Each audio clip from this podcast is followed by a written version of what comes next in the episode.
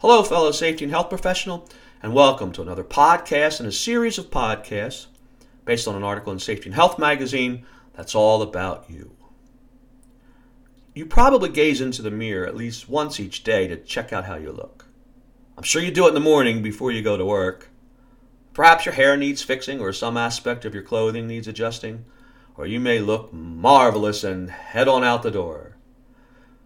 Well, like your image in a mirror, when you reflect on an experience, you can examine it too to determine if you should make some changes.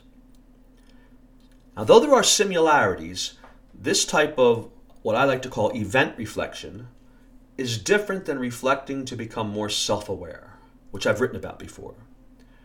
When you examine your drives and your feelings, it's so you can better understand yourself, particularly your desires, your motivations, how you are as a person. However, when you contemplate an event, uh, how well you performed, the reason why it turned out the way it did, the purpose is to have a better understanding of what occurred so that you can do things to make the event be better when something similar occurs in the future. Now, when done regularly, this type of reflection can help you excel in every aspect of your personal and professional life. On my travels home from a talk or a consulting project on the plane, I use my downtime there to go over five questions. And I use these so that I can learn from what happened. And here's the five, I call them what questions that I ask myself and then write down my answers. Number one, what went well and why? You know, I tell a story for the first time, and the audience really loved it, and I could tell it was a, impacted them. They laughed a lot, or whatever I wanted, they did. Well, why? What was so good about the story? What did I do right? And then that comes to the second question. So, what should I do next time? What should I remember to do next time? Uh, I might have a different audience. I might change some things, but what should I make sure to do that went well this time that will probably apply to every talk?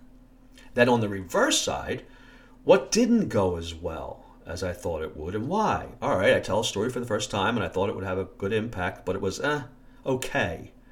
Or it didn't go over well at all. Well, why? Why didn't it go over well? Uh, so, in the reverse, what should I remember not to do next time I give that talk or tell that story? Or should I eliminate the story and, and try something different? And then I ask myself an overall question for in my case, a trip. In your case, it could be that, or it could be a meeting, or it could be a project. I say, what is the most important lesson I can learn from what happened? And you want to reflect on those other four questions first, because then you'll start to get a better feel for the overall project or the event. Most times you learn at least one solid lesson from reflecting like this. It's not always pleasant, though, because you're not reminiscing just to feel nostalgic you're looking at what happened to learn what went wrong and what went right. And I'll admit you learn more from what went wrong than what went right, but you do learn from both. Let's say you cut someone off during a meeting. You didn't realize it, but later on when you were reflecting, you said, Ah, oh, I cut John off right in the middle of uh, his sentence when he was trying to give a thought. Well, now you can say to yourself, All right, next time I'm at a meeting, I'm going to make sure that I don't cut anybody off like that. However, it is vital that you just don't recall the wrong things or the things that didn't go well. You got to pick the good stuff too, especially if it's a surprise success or first time success. By reflecting on negative and positive behaviors and events, the results, what happened, you're more likely to get an accurate idea of what happened and why. Plus, by including the good things that occurred, you'll enjoy the process more, so you'll be more likely to do it. One way to ensure that you reflect on your experiences is to keep a journal. It doesn't have to be extensive. Brief entries can still be a means to learn from your day to day behavior and outcomes. I keep a journal fairly regular. I mean, some days I miss if I'm exhausted and, you know, have to go to bed as early as I can. But keeping a journal will help it so that you can look back on your event and resolves.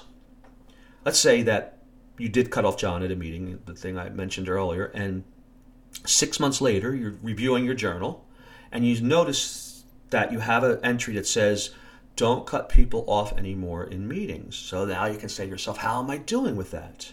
Oh, really good. I stopped doing that, or I don't do it that often, or oh, I forgot all about this. I got to start making sure I do it. So, a journal is an excellent way to help this type of process be more uh, effective, to have better impact. Also,